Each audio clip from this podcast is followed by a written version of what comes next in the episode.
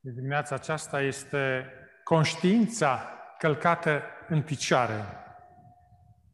Forțele spirituale ale celui rău sunt dincolo de raza noastră de vedere.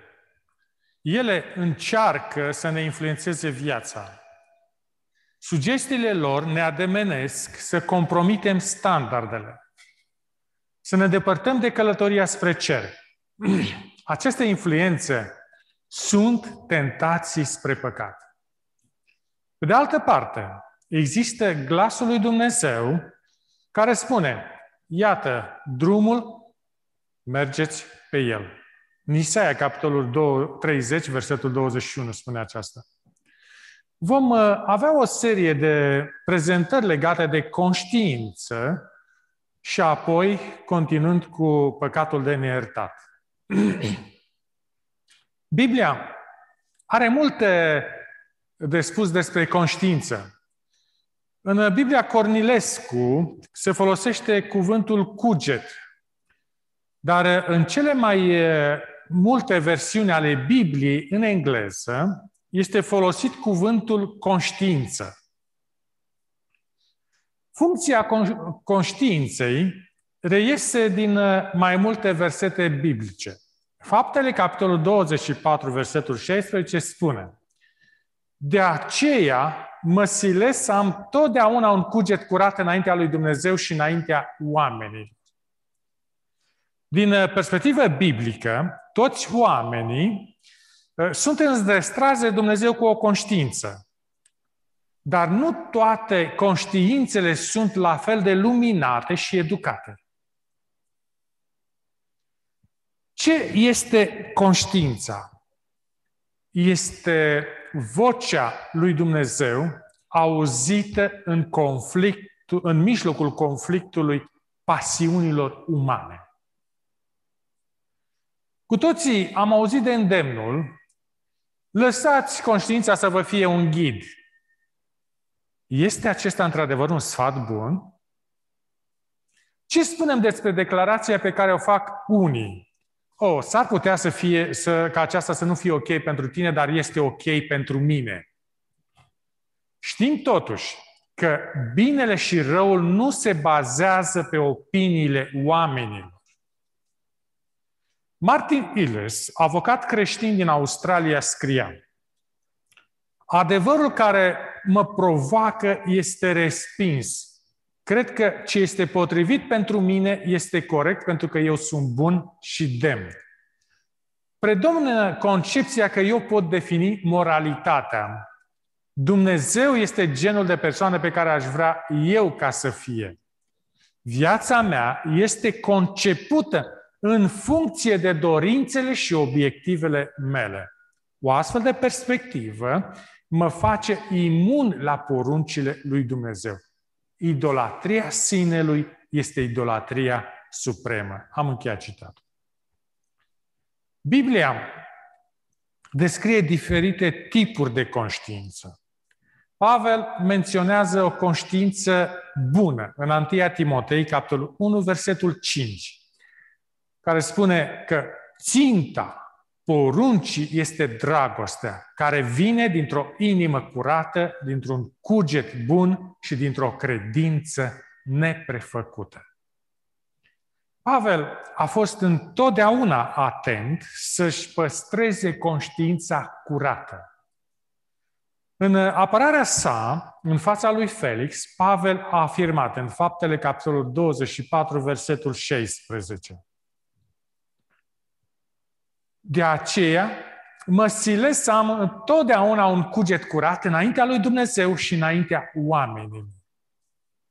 O conștiință curată poate rămâne așa atât timp cât credința și integritatea sunt menținute. Pavel a mai scris despre o conștiință întinată. Se referea la o conștiință care a devenit insensibilă la culpa din cauza păcatului prelungit. Petru i-a încurajat pe credincioșii din Asia Mică să-și păstreze conștiința curată printr-o viață corectă. În 1 Petru, capitolul 3, versetul 16 spune având un cuget curat, pentru că cei ce bârfesc purtarea voastră bună în Hristos, să rămână de rușine tocmai în lucrurile în care vă vorbesc de rău. Biblia și îndemnurile Duhului Sfânt ne ajută să ne dezvoltăm conștiința. Conștiința este definită ca, și ca vocea datoriei. Datoria nu admite niciun rival. Nu intră în compromis cu nicio putere opusă. Familia și prietenii nu trebuie să intervină între datoria ta și Dumnezeu. Vocea datoriei este vocea lui Dumnezeu în sufletele noastre. Sunt și alte voci în uh, jurul nostru care ne îndreaptă spre un drum opus. Este nevoie de o atenție serioasă pentru a distinge voia lui Dumnezeu. Să ascultăm de vocea conștiinței ca nu cumva îndemnurile ei să înceteze. Vom vedea cum funcționează conștiința în viața unor personaje care fie și-au ascultat conștiința, fie au încălcat-o. Primul personaj este Pilat. În timpul procesului Mântuitorului, el a declarat în Luca, capitolul 23, versetul 4, Eu nu găsesc nicio vină în omul acesta. Ele noi scria, dacă Pilat ar fi stat ferm, refuzând să condamne un om nevinovat, ar fi lupt ranțul de remușcări și vinovăție. Dacă și-ar fi îndeplinit uh, convingele de dreptate, evreii n-ar fi îndrăznit să-i dicteze. Hristos ar fi fost omorât, dar vinovăția nu s-ar fi pus asupra lui Pilat. Dar Pilat a făcut pas după pas în încălcarea conștiinței sale. Și în decizia lui, ea l-a condus la ruină. Când a văzut Pilat că n-ajunge la nimic, a luat apă și a spălat mâinile înaintea rodului și a zis în Matei, capitolul 27, versetul 24. Eu sunt nevinovat de sângele neprihănitului acestuia. Treaba voastră. Apoi i-a spus Domnului Isus, iartă-mă pentru fapta aceasta. Nu te poți salva. Matei, capitolul 27, versetul 26, spune că și după ce a pus să-l bate pe Iisus din nou cu nuiele, l-a dat să fie răstignit. Pilat dorea foarte mult să-l elibereze pe Mântuitorul. Dar și-a dat seama că nu va putea face acest lucru și totuși să-și păstreze poziția. În loc să-și piardă puterea lumească, a preferat să sacrifice o viață nevinovată. Mulți sacrifică principiile pentru a scăpa de pierdere sau suferință. Conștiința și datoria indică într-un fel, iar interesul personal indică altfel. Curentul se așează puternic în direcția greșită. Acela care accepte compromisul este spulberat în întunericul vinovăției. Lucrul de care se tema cel mai mult Pilat s-a abătut asupra lui. I s-au luat toate onorurile. A fost îndepărtat din înalta sa poziție. Roz de remușcări și cu mândria rănită și a sfârșit viața nu la mult timp după crucificarea Mântuitorului. Împăratul Irod îl admira pe Ion Botezătorul. Credea că era un profet de la Dumnezeu. Marcu, capitolul 6, versetul 20 spune Irod se temea de Ioan, fiindcă îl știa om neprihănit și sfânt. Îl ocrotea și când îl auzea, de multe ori stătea în cumpănă, neștiind ce să facă și l-asculta cu plăcere. Ioan l-a mostrat pentru Irodiada și pentru toate relele pe care le făcuse. Iar Marcu, capitolul 6, versetul 18, spune așa. Ioan zicea lui Irod, nu ți este îngăduit să ții pe nevasta fratelui tău datorită influenței lui Ioan, Irod începuse să facă schimbări în viața sa. Duhul Sfânt a trezit conștiința de a se îndepărta de păcatele sale. Iar Marcu, capitolul 6, versetul 19 spune Irodiata avea necas pe Ioan și voia să-l omoare. Irod avea de gând să-l pună în libertate pe Ioan, dar și-a amânat planul de frica Irodiadei. Ea cunoștea punctele slabe din caracterul lui Irod. Știa că nu putea să obțină consimțământul lui pentru omorârea lui Ioan. S-a hotărât să atingă ținta printr-o stratagemă. Și de ziua nașterii împăratului urma să aibă loc o petrecere. Cu ocazia aceasta urmea să se mănânce și să se bea. Irod avea să-și piardă judecata sănătoasă, iar Irodiada l-ar fi putut influența atunci. A venit ziua cea mare. Împăratul cu oamenii lui petreceau și beau. Irodiada și-a trimis fica în sala de banchet să danseze pentru distracția oamenilor. Împăratul era orbit de vin, pasiunile stăpâneau și rațiunea era detronată. Marcu, capitolul 6, versetul 22 spune I-a zis fetei, cerem orice vrei și îți voi da. Salome s-a dus de grabă la mama ei să întrebe ce să ceară. Și răspunsul era pregătit. Capul lui Ioan Botezătorul. Irod a rămas încremenit. Cu toate acestea, își dăduse cuvântul și nu voia să pară nestatornic sau pripit. Mulți nevinovați au murit din cauza necumpătării acelora care ar fi trebuit să fie apărătorii dreptății. Capul lui Ioan Botezătorul a fost dus la Irodiada. I-a trăsăltat în răzbunarea ei. A crezut că de acum încolo conștiința lui Irod nu va mai fi turburată. Dar Irod era acum mai frământat de remușcări decât fusese de mustrările profetului. Era urmărit, ă, era urmărit continuu de păcatul său. Căuta să găsească scăpare de sub acuzațiile conștiinței vinovate. Ocupat cu treburile statului, el păstra o față zâmbitoare, dar inima lui era tulburată. Se temea că asupra lui era un blestem. Nu poate exista durere ca cea a unei conștiințe vinovate. Multe dintre lucrurile pe care le auzise de la Ioan vorbeau acum conștiinței sale. Când Irod a auzit mai târziu de lucrările Domnului Hristos, a crezut că Ioan a fost înviat din morți. Credea că Ioan a fost trimis să-l condamne. Irod culegea ceea ce a spus Dumnezeu că vor fi roadele unei vieți de păcat. Deuteronom, capitolul 28, versetele 65 la 67, spune Inima fricoasă, ochii lânces și sufletul îndatorat, îndurerat. Viața îți va sta nehotărâtă înainte, vei tremura zi și noapte și nu vei fi sigur de viața ta. În groaza care îți va umple inima și în fața lucrurilor pe care ți le vor vedea ochii, dimineața vei zice, o, de-ar veni seara. Și seara vei zice, o, de-ar veni dimineața. Acuzatorii păcatului sunt propriile cugete. Nu poate fi o tortură mai chinuitoare decât înțepăturile unei conștiințe vinovate. Aceia care fac compromis cu păcatul nu vor culege decât necaz și ruină. Proverbele, capitolul 14, versetul 12 spune Multe căi pot părea bune omului, dar la urmă se văd că duc la moarte.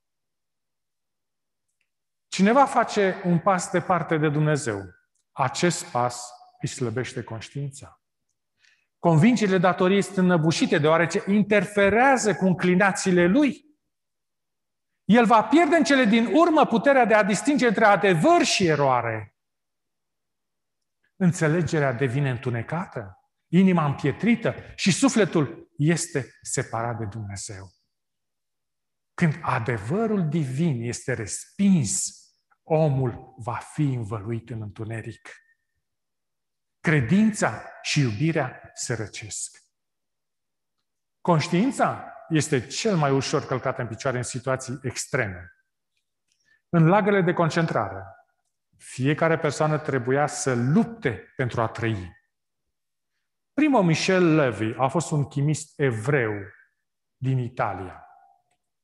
El a supraviețuit Holocaustul.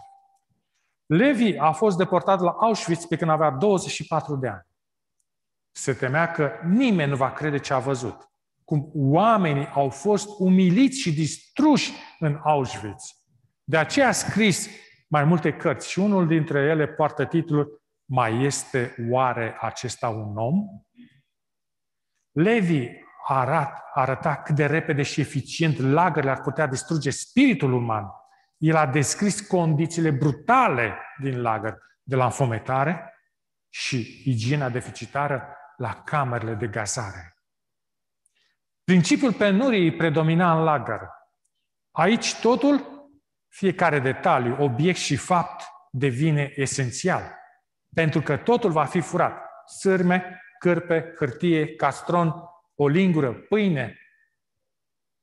Prizonierii învață să-și țină bolurile sub bărbie pentru a nu pierde fărămiturile. Își scurtează unghiile cu dinții.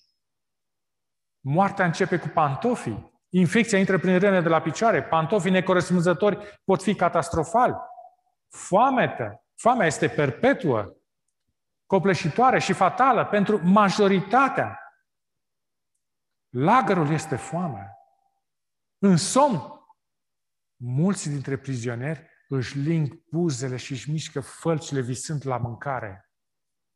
Fiecare deținut avea nevoie de o lingură, dar nu i s-a dat. Trebuia să o găsească el însuși pe piața neagră.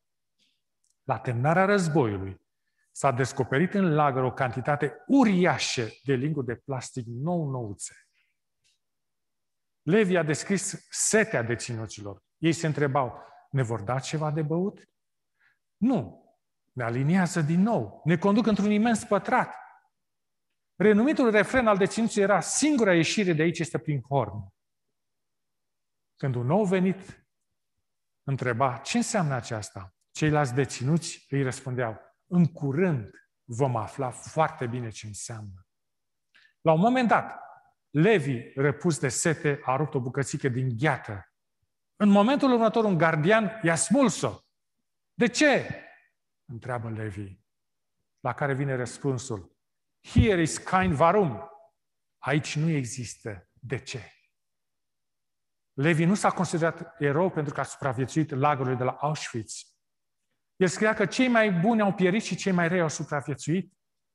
Cei din, salvați din lagăr nu erau cei mai buni, predestinați binelui, purtătorii unui mesaj, tot ceea ce văzusem și trăisem dovedea contrariu. De preferințe supraviețuiau cei mai răi, mai egoiști, violenții, nesimțitorii, colaboraționiștii din zona cenușie, turnătorii.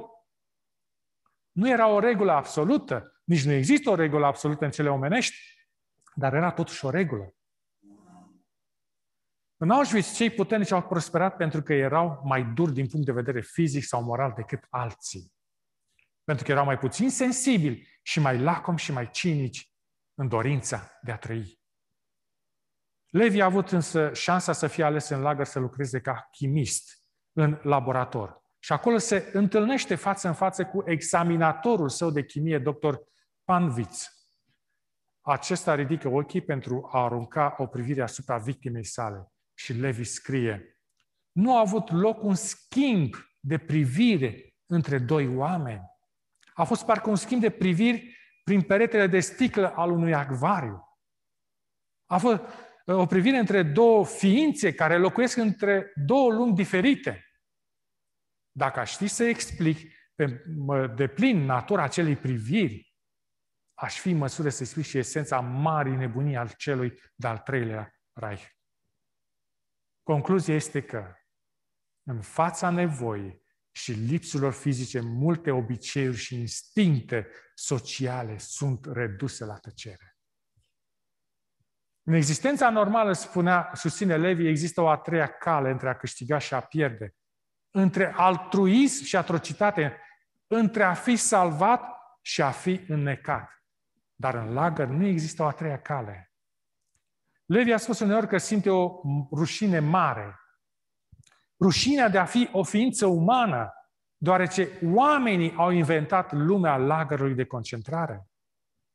Și Levi a spus că supraviețuirea sa în Auschwitz s-a datorat unor factori cum ar fi tinerețea și puterea sa, faptul că înțelegea o parte din limba germană, mulți dintre care nu știau au murit în primele săptămâni, și apoi pregătirea sa de chimist, care i-a, pregăt, i-a permis în ultimele luni de încarcerare să lucreze în interior, într-un laborator cald. Dar nu spune nimic despre Dumnezeu. Levi descrie un moment de criză când era pe punctul de a fi selectat pentru a trăi sau a muri. Era pe pragul de a-i cere ajutor unui Dumnezeu în care nu crede. Dar scrie el, a rezistat tentației. Pe 17 februarie 1986, în interviul pe care l-a dat, Levi a spus, toată lumea trebuie să știe că Hitler și Mussolini, când vorbeau în public, erau aplaudați, admirați și adorați ca zei. Erau lideri harismatici, aveau o putere de seducție care nu provenea din credibilitatea lucrurilor pe care le spuneau, ci provenea din modul sugestiv în care le spuneau. Trebuie să ne amintim că adepții lor credincioși printre ei, executorii ordinei inumane, nu s-au născut torționari. Nu au fost, cu câteva excepții, monștri. Au fost oameni obișnuiți. Monștri există, dar sunt prea puțini la număr pentru a fi cu adevărat periculoși. Mai periculoși sunt oameni obișnuiți. Funcționarii gata să creadă și să acționeze fără să pună întrebări. Un nou fascism, cu urmele sale de intoleranță, abuz și servitute, poate fi născut în afara țării noastre și importat în ea. Poate merge pe vârful picioarelor și numindu-se cu alte nume, dar atunci amintirea a ceea ce s-a întâmplat în inima Europei, nu cu mult timp în urmă, poate servi de sprijin și avertisment. Levi a fost mereu în căutarea unei justificări pentru norocul nesperat de a supraviețui. Dar nu-i atribuie supraviețuirea sa lui Dumnezeu.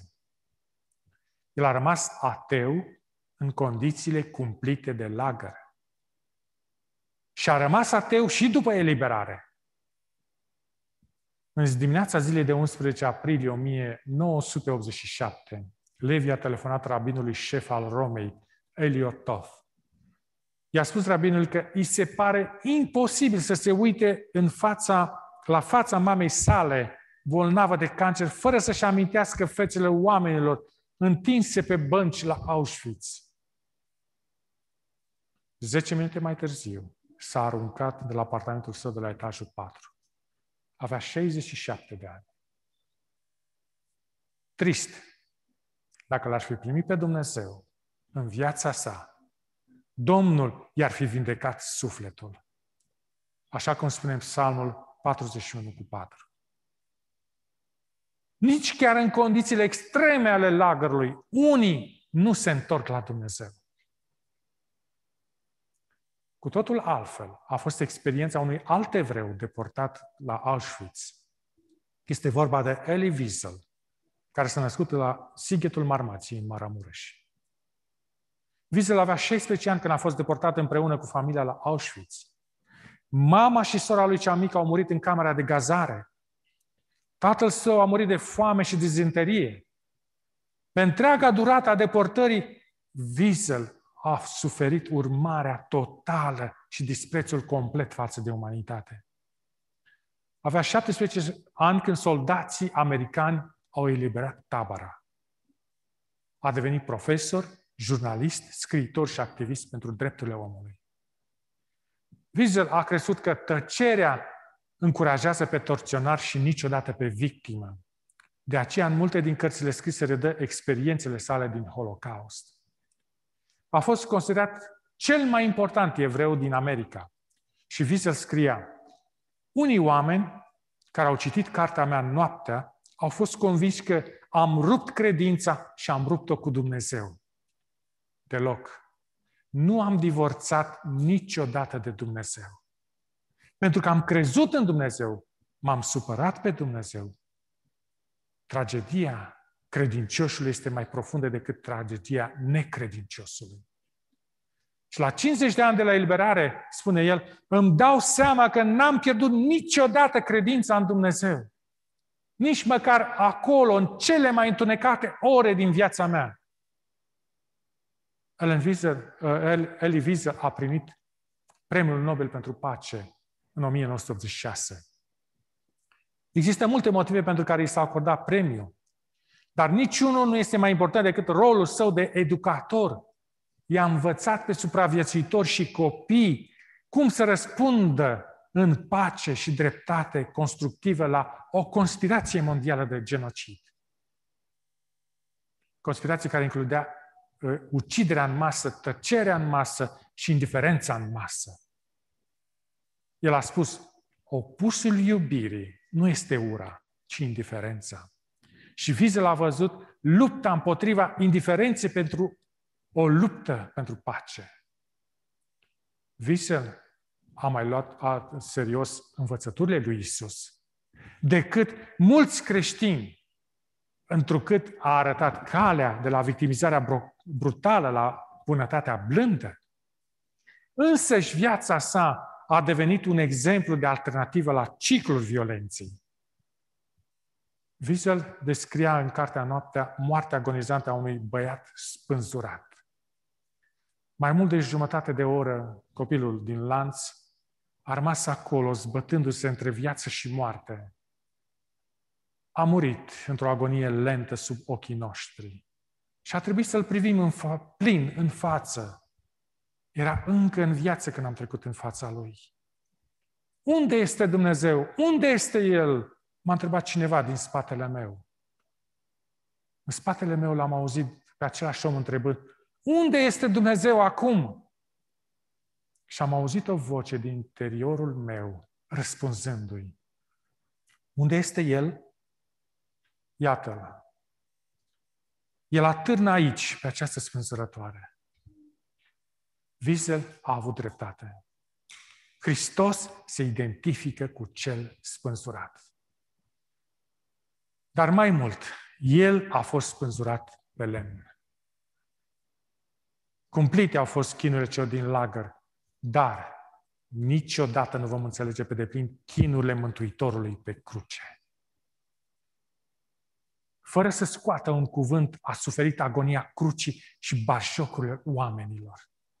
Dar când a pierdut sentimentul prezenței Tatălui, a izbunit într-un strigă de inimă frântă în Marcu, capitolul 15, versetul 34, unde spune Dumnezeul meu, Dumnezeul meu, de ce m-ai părăsit? Iisus Hristos, care nu avea păcat, a luat păcatele întregii lumi asupra sa. Unul dintre efectele amare ale păcatului este că separă pe păcătos de Dumnezeu. Ca înlocuitor al nostru, Mântuitorul a suferit angoasa mentală și emoțională a despărțirii de Tatăl Ceresc. Autorul John Stott scria, nu avem voie să ne-l imaginăm pe Dumnezeu stând pe un șezlong, ci pe cruce. Dumnezeu care îngăduie să suferim, a suferit El însuși în Hristos. Și continuă să sufere cu noi și pentru noi astăzi. N-aș fi putut să cred în Dumnezeu dacă n-ar fi fost crucea. În lumea noastră reală de durere, cum ar putea cineva să se închine la un Dumnezeu care este imun la durere? Singurul Dumnezeu în care cred este Dumnezeul pe cruce. Nu doar Pilat, Irod și Wiesel s-au întâlnit cu Hristos. Toți ne întâlnim. Cei pierduți au început drumul spre distrugere prin încălcarea conștiinței. Cei care se întorc la Dumnezeu își urmează conștiința cu fidelitate. Să ne rugăm pentru o conștiință iluminată și pentru putere de la Dumnezeu de a urma îndemnurile ei. Domnul să ne ajute la aceasta. Amen.